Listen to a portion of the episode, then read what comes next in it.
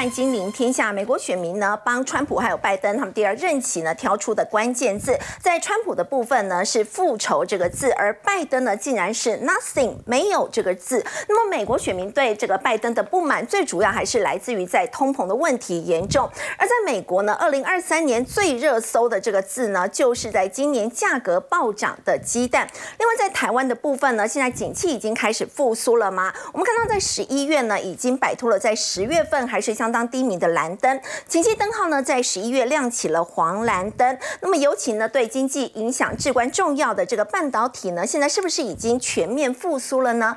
另外在联发科的一个部分呢，股价呢重新登上了千元大关之上。那么有买进联发科的这个 ETF 呢，在现在呢价格也出现了这个甜蜜价，像是零零八九一哦，在今年以来如果含息的话呢，上涨的幅度呢是达到了有六成。另外中国大陆呢，现在消消费信心呢是出现了破底这样的情况。那么南华早报呢就报道说，数以百万计的这个中产阶级呢，现在都是勒紧裤带在过日子，这会不会让中国的经济更加的雪上加霜呢？我们在今天节目现场为您邀请到智普产业趋势研究所所长杨胜凡。大家好，金陵天下特派员叶芷娟，大家好；李博亚太区研究总监冯志源，大家好；财经专家游廷浩，大家晚安。好，我们先请教芷娟哦。现在呢，美国选民给这个拜登的关键字为什么会是 nothing 呢？竟然是没有这个字，哎，没有错。我们说二零二四年很重要，就是呃选举年嘛。那当然，全世界现在都要瞩目的就是这一场美国总统大选。好，那但是美国选民其实这两个人如果真的都应该是要来挑战第二任嘛，因为虽然川普第一任当完之后。第二任就是没有连任，但是他现在的确也是要来挑战第二任，两个人都是要挑战第二任。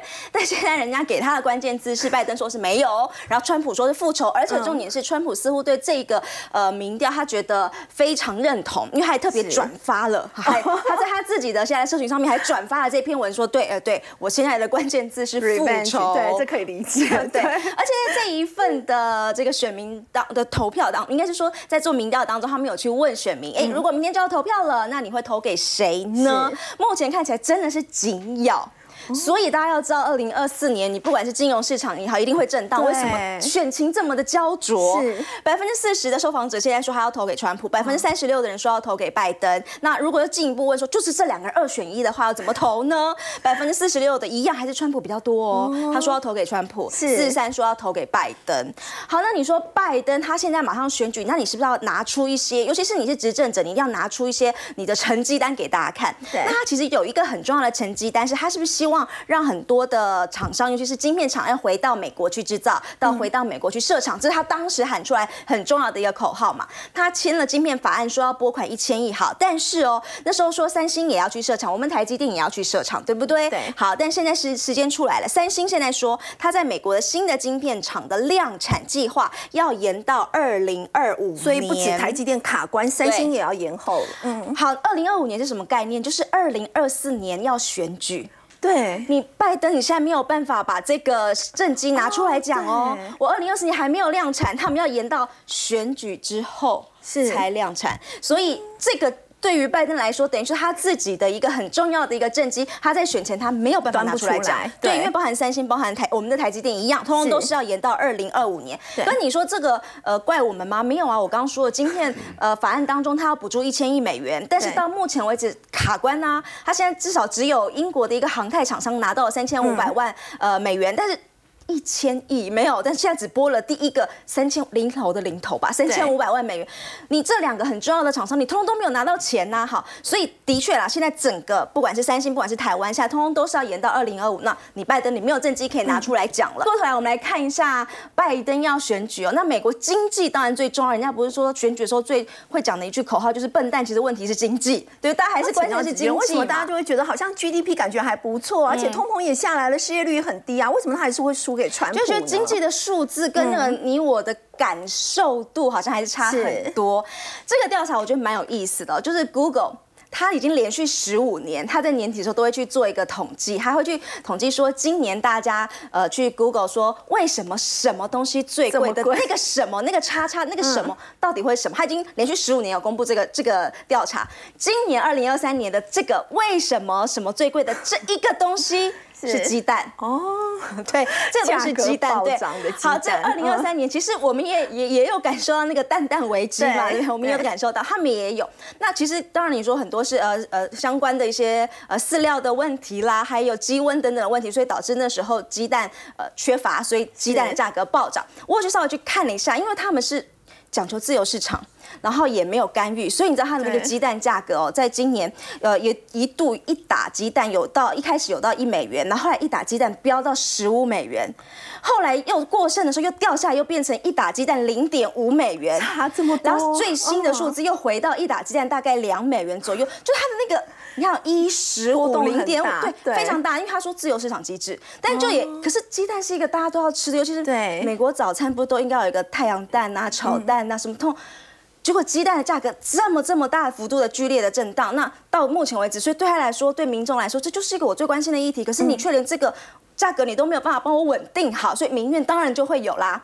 那另外呢，这边还有讲到的是说，民众哦，就就像你刚刚说，你说数字告诉我们说，哎，比其他国家还要来的强劲，可是民众的真实感受度的问题就是。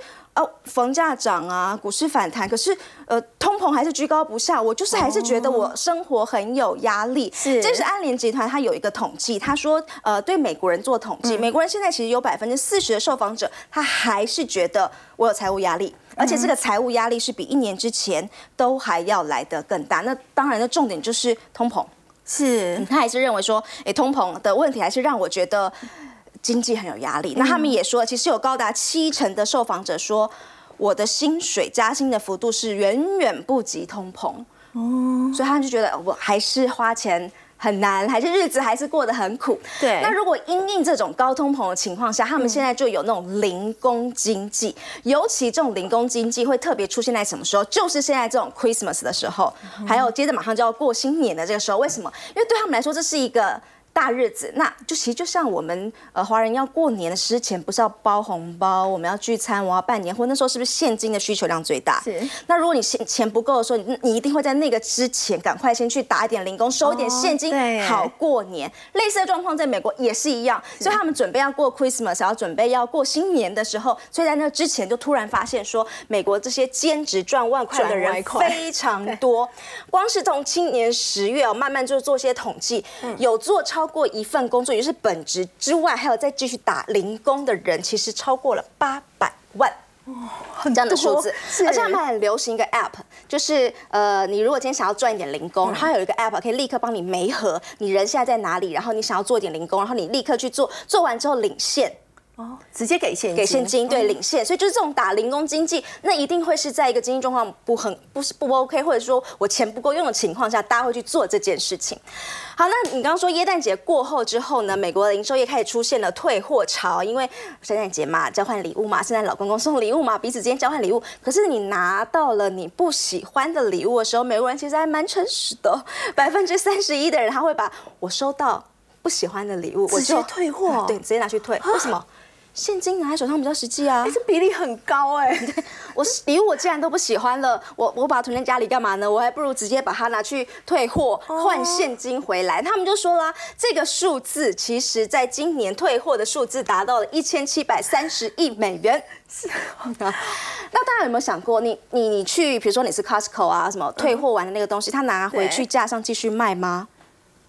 没，应该不会是这样，所以所以如果当大家通通都一直在做退货这件事情的时候，那那些退货的这些货物要去哪里呢？对，那些货物怎么办？所以最近在美国，他们兴起了一个东西，叫做“垃圾桶商店”。我先说，这不是卖垃圾桶的店，好不要说垃圾桶商店卖垃圾桶，不是。好，这是什么？就是专门收集这些民众去大卖场退货。的那些货，那也包含像这边又讲了嘛，像是呃沃尔玛、亚马逊等等大型零售商，他们的退货的商品，他专门集中这些被人民众退货的商品，然后因为他不能再拿回去卖，他把这些货全部收集，然后有点类似像我们以前什么一百元商店、什么什么商店等等，然后全部收集到那里，然后去卖，然后当然是打了很低很低的折扣，然后让大家来捡便宜，所以这个也被称之为是现在一个新型的社会现象，叫做垃圾桶商店，这样。退。货的人，你换现金的人越来越多了。嗯好，刚刚子娟呢我们看到美国总统拜登呢，在今年美国选民给他的这个关键字呢，竟然是 nothing。那么最主要是因为他们觉得呢，这个物价上涨的幅度，自己的薪资是追不上的，当然也影响到他们的这个消费。那我们说到呢，在国内现在到底景气有没有变好呢？我们先来看到国内十一月份的景气灯号，在十月份停号，当时还是大家觉得很低迷嘛，从原本的黄蓝灯。掉到了蓝灯，没有想到在十一月很好喽，大家看到希望了，现在又亮起了黄蓝灯，而且在这次特别关注综合判断分数，在一口气弹跳了四分，所以景气真的回来了吗？回来了啊！他们回来了，真的回来了啊！基本上我们过去几个季度的推估啊，一直都在讲说第四季就是台北股市的转折点，因为获利年增率终于转正了。但是呢，整条传导时间线会比我们想象中来的长。为什么这么说？因为景气灯号它是一个落后指标，基本上你观察到这一次由蓝灯变成绿灯的，主要是两项指标，一个呢是海关的出口值，另外一个是批发零售和餐饮业的营收。那海关出口值的部分呢，它好转，你会发现其他的像是工业生生产指数啦，制造业销售指数啊，它还是蓝灯啊。对，哎，为什么出口变好了？制造业感觉其他数据没有变好为什么没有跟上？出口出去，你要等产品卖掉，人家终端商店才会把它的赚到的营收分润给你嘛。所以你出口出去，你要等它卖掉，你只有才会认列营收嘛。所以基本上它的传导时间会非常长，但至少可以确定哦。有一两个指标陆续好转，足以说明：第一，海关出口值上行，代表着是海外的需求正在复苏。那第二件事情呢，是批发零售餐饮业它持续在扩张，就说明台湾的民间消费还是有支撑哦，这很重要啊。为什么这么说？因为二零二四年台湾的经济成长率其实不高，只有一点四二 percent，比美国的两二点四 percent 还来得差。台湾今年的经济增长率哦，台湾是新市场哦。居然跑得比美国发达市场还要来得低，那主要受到什么样的影响啊？我们看到很明显，民间投资衰退了二点三 percent，对，存货的变动，也就是我们讲的制造业的库存啊，衰退零点四 percent，国外净需求讲的就是出口减进口啊，衰退了零点零四 percent，今年就靠两大部门来支撑，一个就是我们刚才所提到的民间消费。增长三点八二 percent 啊，所以很多人不理解啊。制造业表现不好，怎么会大家那么多钱来花呢？刚才子君有提到，其实台积电哦，因为呃，我像我，你看清大毕业这个好处，就很多好朋友其实都是工程师哦。你只仔细问他们的那个 bonus，因为台积电它的年终是分五个季度发了，每个季度会发一次，年终会再发一次。你看前几年哦，它大概都是发十八个月以上的，最高来到四十八个月哦。那今年会稍微缩一点点哦，但是也是十二个月起跳啊。说明什么事情啊？就这些科技业。它可能在过去两年之间所赚到的超额储蓄啊，等于过往正常年薪的五年到十年，所以他的储蓄量是非常庞大的。是，今年没赚到这么多钱，有什么关系呢？它前几年就赚饱了，民间消费还有支撑。好，那现在问题来了，现在二零二四年主技术的预估成长率哦是三点三五 percent，所以明年的经济会成长的更为迅速。那民间消费的部分还在支撑，增长幅度有一点四 percent。民间投资、存货或者政府的补贴以及出口层面啊，基本上就进入到全面复苏。换句话说，我认为景气对射信号灯呢，虽然现在还是蓝黄灯，但基本上已经定调，台北股市已经正式进入到复苏周期。那过去。我们最常跟投资朋友分享的投资策略：蓝灯买股票，红灯数钞票。现在还适用吗？当然适用啊！现在虽然哦，台北股市已经万七，要快要碰到万八了。对，很多人说基期高不高啊？我想跟投资友分享是哦，二零二零年三月份新冠疫情一样是蓝灯，当时点位是多少？是八千点。后来一路涨到多少变红灯，涨到一万八千点，等于是股价翻了一倍，进入到红灯。那现在一万七千点是蓝灯。那么以后变成红灯，那就是三万四千点，这样估的有点远了。但是至少可以承认，现在的未接周期并不是极端离谱的高。为什么？因为现在叫做景气复苏期，现在不叫做景气繁荣周期，没有立即性的系统性泡沫的风险。那我们可以具体看啊，台湾的经济数据哦，现在当中不管是从工业生产的年增率，还是台湾出口的年增率啊，都在今年十一月份正式转正了。它大概落后美国股市大概是一到两个季度，美国股市大概在今年二三季。度嘛，那现在如果是以 PNI 存货的部分呢，目前也完全回到一个正值的行列当中。那当然，对于台北股市而言呢，最重要最重要的就是半导体的成长。那今年的确，整个台积电为首的半导体供应链的确受到的冲击很大。为什么？因为过去的存货半导体的带货潮导致库存太多了，所以今年销库存前三季是销得非常痛苦。这也是今年为什么经济成长率这么差的原因哦。但是随着二零二三年呢衰退十个 percent 以后啊，现在我们看得很清楚，半导体销售总额啊会回到十一点八 percent。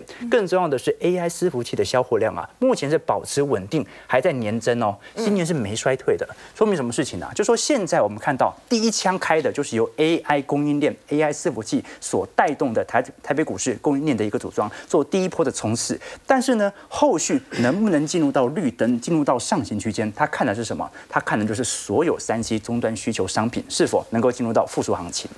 好，不过我们说到呢，台湾的经济很重要的一个成长动能，我们要请听好带，我们看，其实大家都会关注的就是半导体。那么现在如果说从整个订单还有到底库存的问题有没有解决了，到底有没有去化来看，现在半导体已经全面复苏了吗？啊，对，这是市场上最担心的一件事，就是只有 AI 怎么办？对，如果只有 AI 复苏的话，哎，你说这个我们看到这几只高股息概念股，比如说伟广达、伟创、人保这些股票。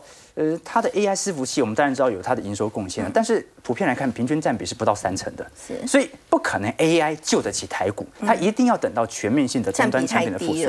那首先第一个讲的就是全球的晶圆代工营收啊，其实在整个二零二三年的确进入到负增长，接近负四个 percent。可是按照目前啊，我们看到 IDC 的预估哦，明年成长到两成五是一个长期的一个趋势，就算有误差值哦，它也不会衰退了。也就是说，现在就是半导体的绝对这个周期的低点，但是引领半半导体向上的，它的产业可能就不太一样。比如说呢，刚才我们提到的 server 啊，AI 伺服器的部分呢，今年衰退一成七，但是呢，整体 AI 伺服器暴增的力度啊，在明年预估是一百四十九 percent，所以这个增长幅度是翻倍式增长。那 PC 和 NB 的部分呢，我们都看得很清楚啊，它叫做否极泰来，但是不叫做绝对大好。为什么这么说呢？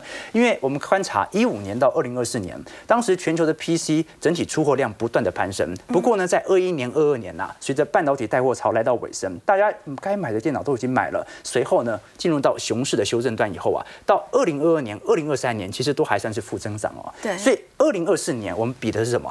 我们不是说它要大好，能够复苏就不错了。那 NB 也是一模一样哦，一样是二二年、二三年表现都不好，二二年衰退一成九，对，二三年衰退十个 percent，明年只要正成长就算成功。那智慧型手机其实也是一样哦，智慧型手机啊，在过去两年之间，我们看到二二年、二三年衰退幅度分别是一成二和四个 percent 哦。那明年呢，只要正成长就好。所以我必须承认，整个二零二四年，我们不能说是整个制造业景气大好，但是明年是复苏周期非常重要的一个指标。那现在我们所观察到，明年景气的大好，就台湾的经济成长率来看，它很明显是一种积极效果的推动，就是今年太差，所以明年怎么看都好。但是从绝对量而言，我们还是要观察美国终端需求的一个复苏角度。换句话说，这个台湾的谷底已经看到了，我们未来只有。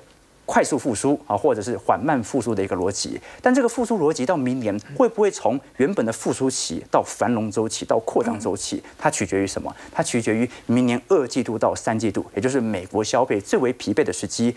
如果它能够软着陆，那我们不用说了，我们出口就一路向上了。如果它不能软着陆，那就说明我们复苏的力度会稍微慢一点点。但是不管如何，谷底我们已经见到了。好，刚提到的，我们看到台湾的景气谷底呢，现在已经看到了，在十一月份的景气灯号亮出了黄蓝灯。那么，尤其在半导体的一个部分呢，现在似乎是呈现了全面复苏这样的一个情况。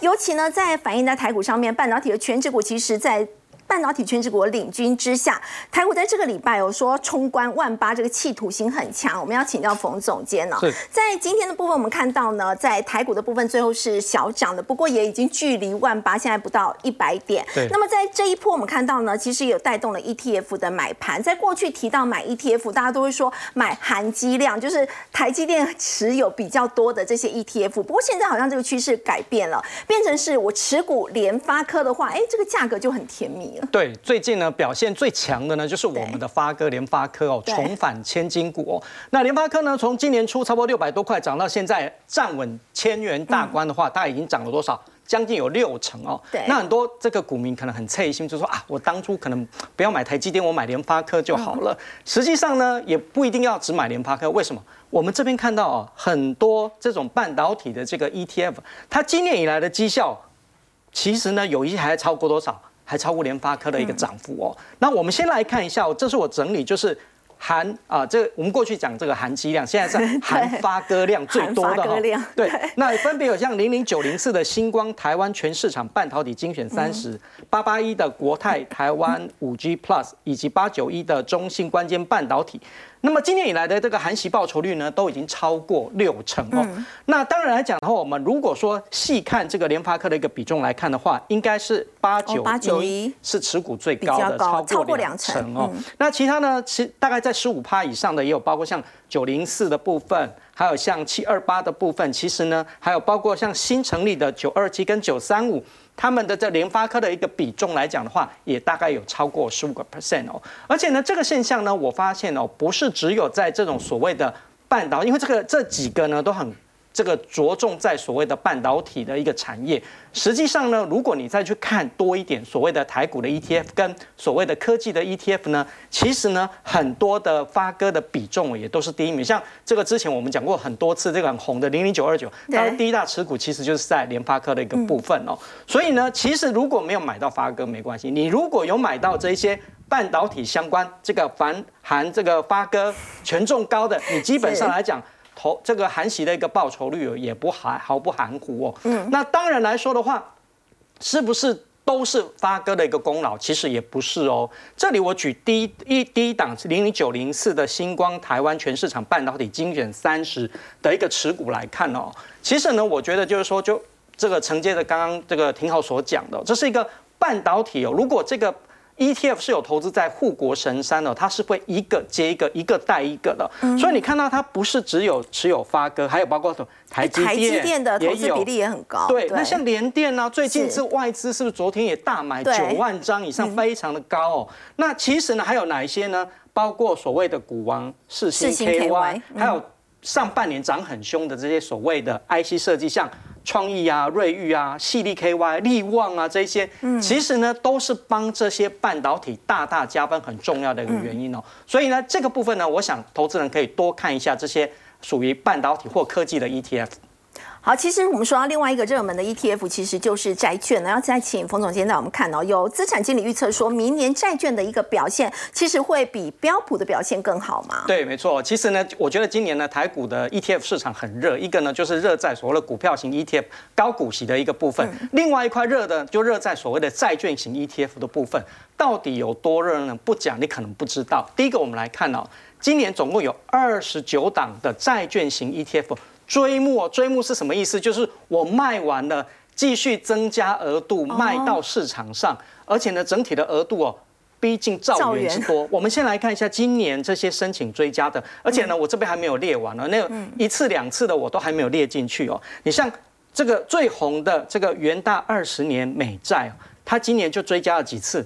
十次，也就是目，也就是目前的额度卖完之后再追加，追加之后又卖完再追加，总共追募了十次。那像中信十年期以上的高平等债券的话，也追募了七次。那元大的二十年的这个 AA 到 A 的美债呢，也追募了七次。其他的你看零零总总哦，这些列起来的债券型 ETF 就募追募了这超过五次以上来的这么多。另外第二个部分呢，就是说目前来讲，国内有八十八档的债券型 ETF，总规模今年激增多少？八千多亿，比去年底比起来的话，还增加了将近有七成这样的一个规模，所以你就知道说，其实我觉得台湾人很聪明，因为在资讯的取得上面呢，我觉得很敏锐，所以呢，很早就在这个感受到，就是说可能联总会有降息这样的一个条件哦，那让这些债券型 ETF 其实呢都非常的一个热啊，同时呢，我们发现到，哎，刚好呢跟股票型 ETF 一样哦，就是。包括像这个零零六七九 B 的元大美债二十年，中信的高评级公司债，以及元大的 AA 到 A 的公司债，跟元大投资级的公司债，这四档的债券型的 ETF 呢，规模都是多少？破千亿，是不是跟我们的股票型 ETF 零零五六零零呃零零五零零零五六零零八七八跟零零九二九刚好也是四档哈，都是 一模一样的，都是破千亿哦。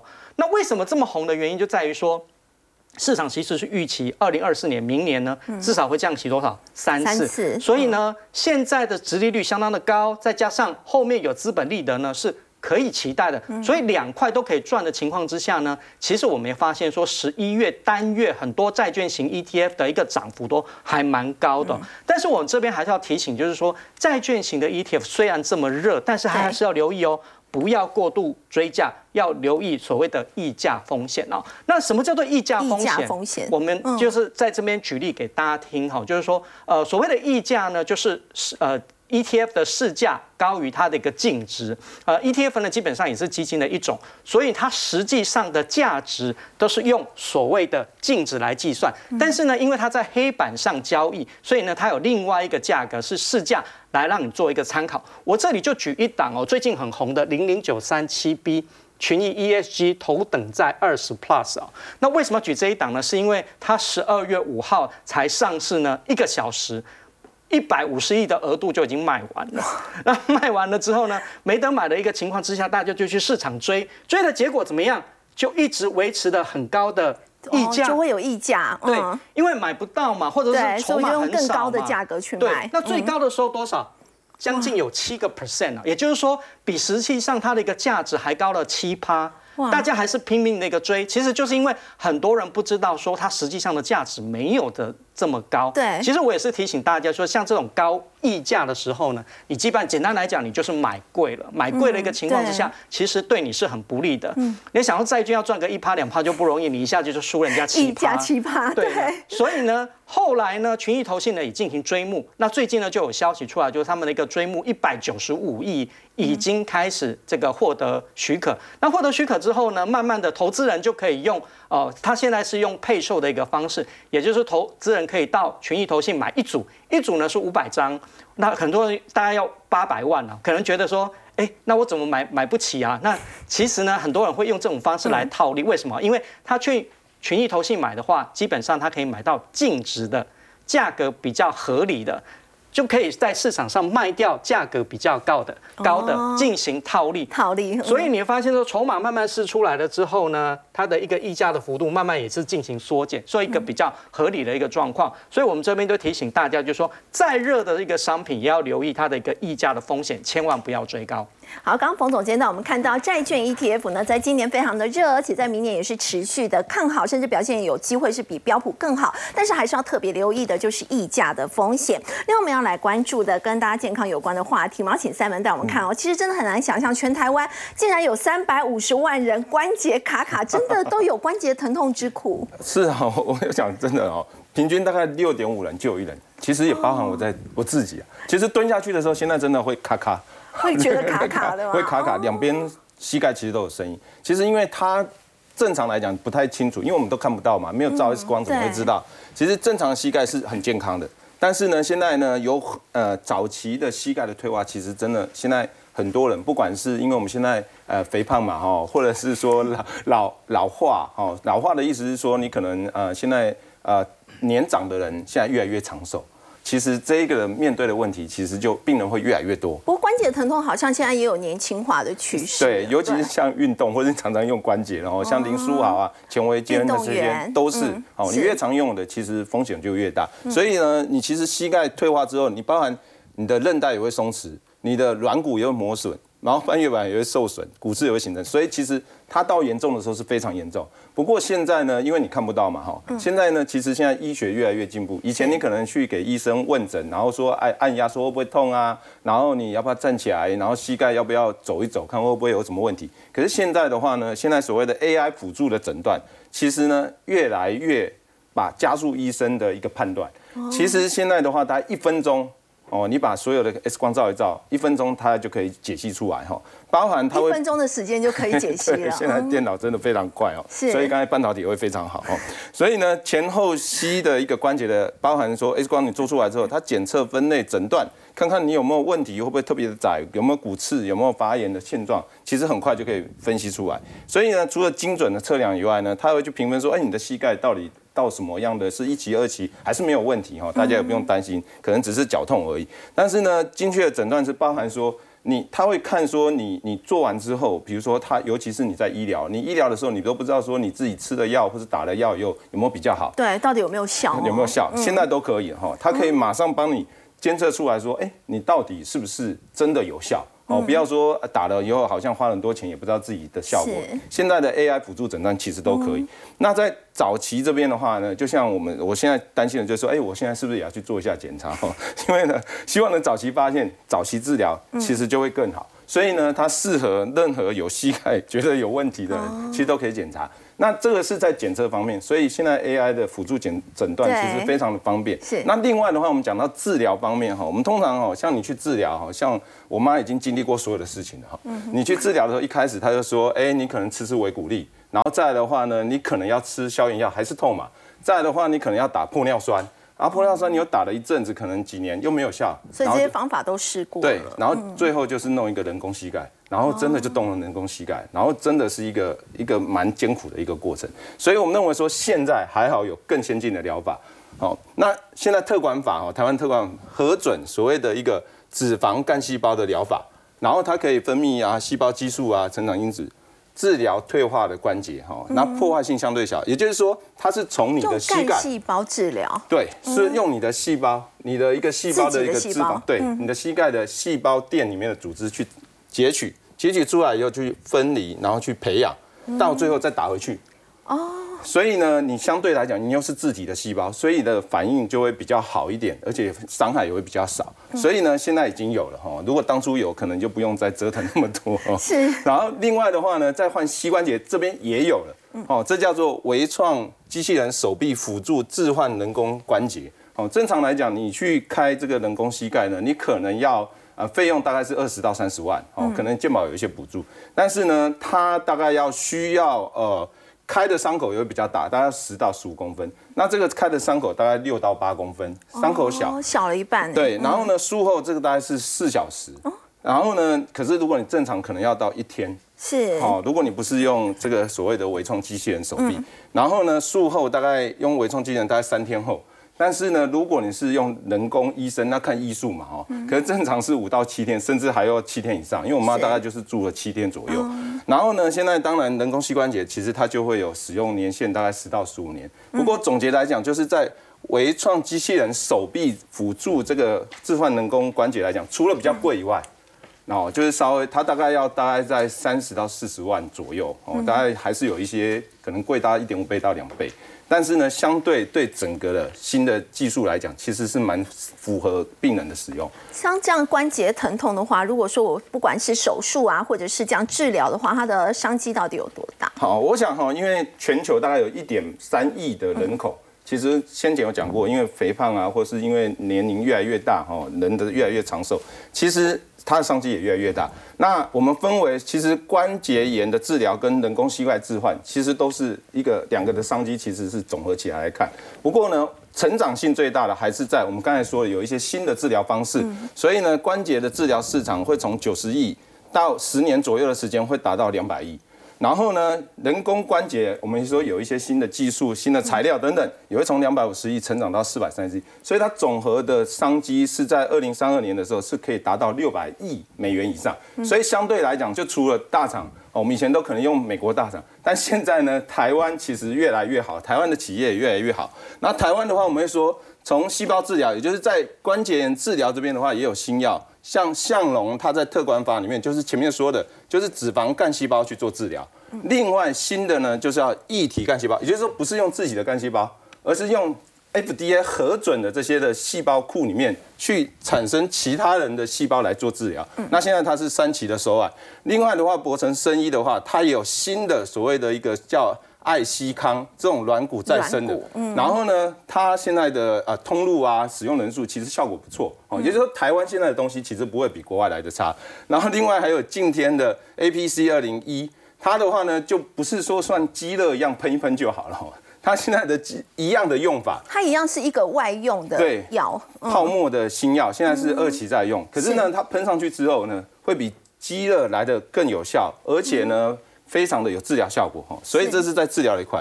另外在手术机械这一块的话呢，像联合骨科哦，台湾人工关节失战率第二名，嗯，哦，那占全球只有零点五帕啦。全球几乎本来都是美国啊四大厂占七十六 percent，它占零点五帕，但今年只要目标一帕，其实它的商机就非常大。是，所以我们认为这个其实台湾的东西的品质其实不会比欧美厂比欧美厂还差，但是它的价格真的是比较好哦。然后再来就是像易泰这些的话，手术镜的机械或是手术导航系统，嗯，其实台湾做的东西其实越来越先进。其实在这新的这一块，我们认为可以获得相关的商机。好，我们先休息一下，稍后来看。现在天气变冷了，这个羽绒衣呢却在中国退烧。现在年轻人疯抢的是军大衣，还有花棉袄。这到底呢是现在比较流行呢，还是说真的是因为要省钱呢？我们先休息一下，稍后来关心。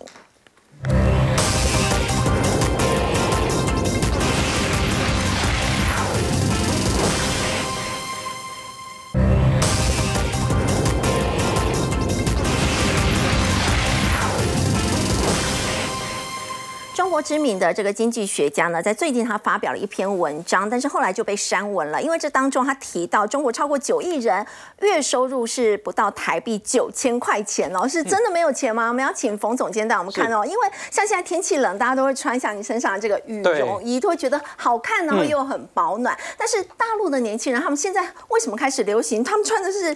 军大衣跟花棉袄，哎，是他们的流行风潮已经变了吗？对，观众们可能发现说，我换了一件外套，为什么？因为呢，我这身上这一件羽绒服呢，就是代表中国经济的一个缩影哦。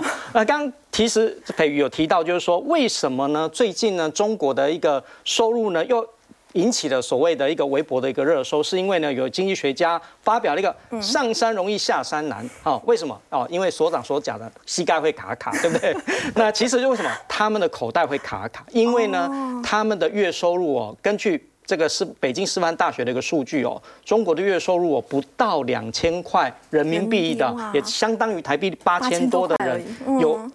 超过九亿人哦，将近十亿人这么多，这是一个很难想象的。大家不是想说，哎，其实中国这个翻两番之后，应该很多人应该是很有钱，为什么会这样子？结果没想到呢，这一则上了微博热搜之后呢，哦，一天相关的文章跟这一则呢，完全都不见了哦，这个烟消云散哦。那另外呢，其实北京大学哦也有发布说，就说中国在两千年以后的一个出生的年轻人，他们兼职的比例高达多少？超过五成了，也就是说，嗯，只做一份工作来讲的话，只做一份本薪，其实没有办法温饱，必须要多兼几个工作，才有办法温饱。因为呢，超过七成的年轻人呢，有什么收入焦虑哦，担心钱不够用。对，因为呢，根据统计哦，去年毕业生平均的这个月薪呢，大概是六千五百多块人民币，相当于台币是二点八万，比去年就直接足足减少多少？超过十二趴，更不要讲说可能有超过五成的年轻人是没有工作的，所以呢，还找不到工作的人怎么办呢？有上海的年轻人为了省钱，他怎么做？住在他自己的一个车子里面呢？为什么可以？这样就可以直接省房租啦。所以他吃喝拉撒睡，通通在他的一个车子上面，还有杂货间，还放了零食。锅碗瓢盆、柴米油盐酱醋茶，什么都放，还有冰箱跟这个微波炉 哇，哇，真的是应有尽有哦。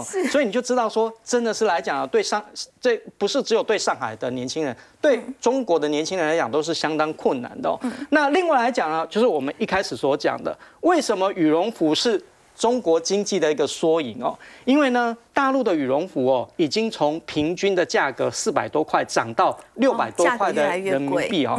那所以说呢，天津有一家商店，他就打出了羽绒服只要多少，三十九块人民币，平均台币大概多少，一百三十块哇！结果这个千人疯抢，而且把这个安全门哦给挤坏了，真的是非常的一个严重啊。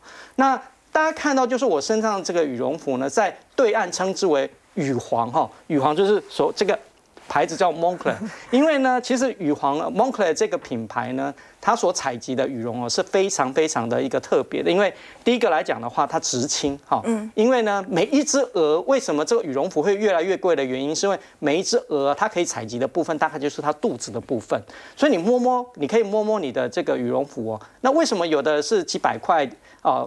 上千块，有的人要好几好几万块呢，就是因为它的一个质量的一个不同啊。你摸一摸，如果你摸到梗的话，你就知道说，哎，那个地方的一个保暖度是比较不够的。哦所以呢，这个就是为什么中国大陆的一个呃，经济的一个缩影产生在这里的一个原因哦。嗯。啊，为什么呢？因为对于学生来讲，一个月我消费就要多少？一千三百，平均大一千三百块人民币啊。那基本的开销也要超过一千块啊。嗯。结果一件羽绒服呢，可能要两三千块，甚至还有国产的羽绒服超过七千块，真是非常非常贵。所以现在呢，大家不买羽绒服了，改买什么军大衣或棉袄。什么是军大衣呢？我这边刚好。第一段节目的时候也带来的，我穿的就是所谓的一个军大衣，当然这是比较流行的一个军大衣好看的款式。这个军大衣呢，基本上来讲有两种哈，一种就是所谓的用压缩羊毛做的，好，另外一种呢就是所谓的用那个棉好棉袄来做，但也可以达到保暖的效果嘛。现在大陆他们觉得性价比很高。它比较防风，但是它有个缺点，可以可以拿一下。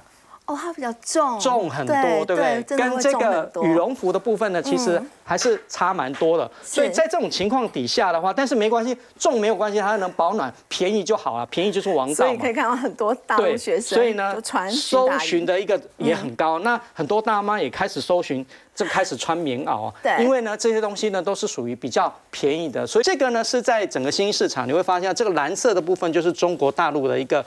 资本净流出的一个部分，其他包括韩国啦、印度啊，都有资金净流入。即使是其他的新兴市场，你也会发现到没有这么大的资金净流出，但是在中国的部分呢，就有很大的一个资金净流出哦。如果你换算成呃，这个台币的话，大概两兆多以上的这个资金呢，都有资金净流出的一个状况哦。那钱呢一直往外流，那就会加剧中国经济的一个低迷跟股价下跌的一个这个恶性循环哦。那甚至于说有这个亚洲美银亚洲基金的这个经历调查哦，对投中国股票投资的这个买入跟卖出的一个比例是多少？十比一。为什么？因为数值是负九，也就是说只有一家投买进，十家是投卖出，这比一月份有四十二正四十二的一个状况还是更悲观的，非常非常的多。那有百分之有三成以上的受访者认为，就是说，如果中国大陆的货币政策没有明显更宽松，也就是没有在明显的一个降息的一个情况之下呢，他们不会考虑去增持中国的股票，而是会考虑去寻求其他的一个投资机会。哦，难怪这个讨论说要大家不要冲动投资，先保住工作跟现金流。好，我们先休息一下，稍后要来关注哦。今年在利率攀升之下呢，美国的银建股啊，竟然还可以大涨将近有八成哦。台湾的银建指数同样也是大涨的，这对房市的后市是代表什么的意义呢？我们先休息一下，稍后来关心。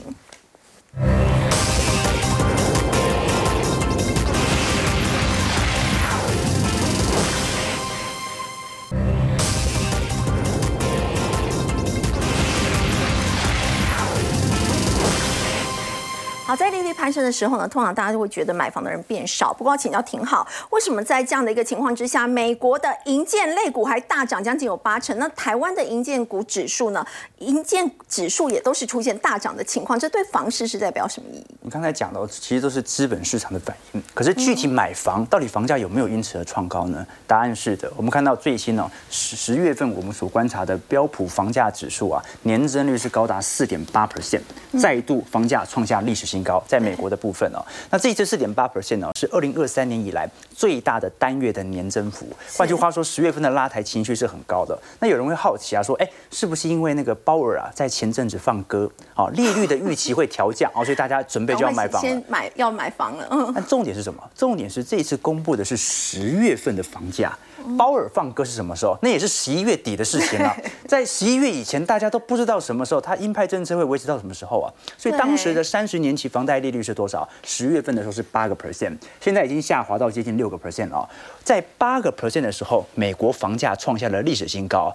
那现在已经降到接近六个 percent，所以我几乎可以肯定，十一月、十二月美国房价还会再创历史新高，还会再创高。对，那这种房价的创高，它基本上哦也隐含着资本市场对于未来房市需求的扩大。很明显，就是过去一年美国房市几乎交易量启动，所以随着利率预期持续的下滑，大家就预估那明年量能一定起来。为什么？因为有一群的刚需者、刚需的购房者，他在整个二零二二年都不买房，他也不是没钱，他就在等，等你利率什么时候下滑。OK，那你可以。观察到最近标普综合的一千五百只的住宅建筑指数啊，整体银建股的部分，今年以来涨幅是接近八成。嗯，今年标普涨幅最多也才两成五而已。对，所以它基本上是大幅的跑赢整个银建呃这个标普百指数哦。那另外一点呢，如果你回看到台湾也是一样的状况，我们就不用讲今年二三季度啊，台湾不只是中古屋、预售屋啊，也陆续创下了历史新高价。虽然量能也是缩的，可是从最近台新院所公布的营业气候测验点来看哦，它分为三项嘛，制造业、服务业和营建业哦。结果你发现哦，银建业复苏的速度反而是来的最快，哎，它复苏幅度比服务业和制造业来快。三点四二就是领先制造业跟服务业。对，更不用讲了，台湾的上市银建指数也在本月份创下历史新高了。啊，整体涨幅大概是三成，啊，也比涨得比整个大盘还要来得多。这都说明一件事情哦，也就是说，呃，现在资本市场层面呢，对于未来房市的预期，其实保持着比较正面的看法。那当然呢，有另外一个部分，我们必须要予以注意哦，因为大部分银建股，因为它采取的是全部完工法嘛，也就是过去在预售屋新建的时候，它的财报获利还没办法认列。对，就现在财报的好，很有可能是因为前两年的预售屋现在交屋了，这个是反映的是过去的数字嘛？对，但反映的过去的数字，所以我们要看的是未来。那未来就要看买气在这一次八月份新清安上路之后，它买气能不能持续？现在来看，今年下半年呢，量能突然全部拉起来，今年是一定移转栋数占得上三十万栋的。哦我们可以观察，在整个二手市场的待售存量部分呢，在去年年底的时候还高达十二万户，没有人买。现在二手市场中古屋的部分呢，已经掉到九万户喽，四分之一的存量，消化的好快哦。啊，对，大家那个利率一下，因为因为央行虽然升息已经升了三次了嘛，但是呢，呃，对于新清安政策来看，因为它还是控制在一点七七五嘛，所以等同没升息。所以你可以观察到现在的现象啊，就是如果是以全台的建造量和实造量来看的话，通常我们讲说建造跟实造形成死亡交叉，也就是建商也不愿意盖房了。结果呢，实造量市场上呢，我们看到交屋潮也开始减弱的时候，通常就是整个房市的沉积期，比如说一五年、一六年、一七年。嗯，那现在的问题就在于哦，建造量已经开始有逐步收缩，因为建商觉得囤房税二点零有一点影响，供给不敢这么大。那实造量了，慢慢在上行，所以房市的部分呢，我们只能说，在整个二零二四年，我们不能说绝对乐观，但是趋向于正常化，它不太可能像是二一年、二二年、二三年价格不会涨那么快。对，但是呢，基本上就趋于正常化、稳定，而这个稳定，它看的是什么？就是全球景气的复苏了。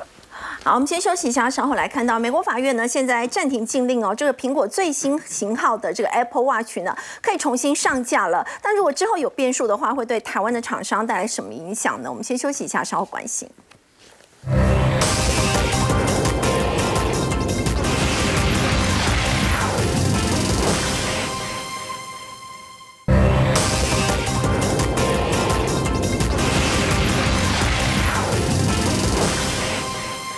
最新款的智慧手表被说是侵害了专利税，暂停销售。我们要请教 Simon 哦，现在呢，感觉这个美国法院是暂停这样的一个禁令，但后续还会不会有变数？好，我我想哈，大家可以看一下哈，他他蛮好玩的，就是他他下架，在美国那边 Apple Store 下架，然后呢，隔天马上要再上架，一天之后又 上架哈。那主要只有禁售，因为他的上诉是成功的嘛哈，所以呢，我们现在看到就是说，我们第一个先去分析它的影响到底有多大，嗯啊。我们看起来，Apple 的相关的 Apple Watch 大概是占六点二 percent 哈，大家可以看一下。对。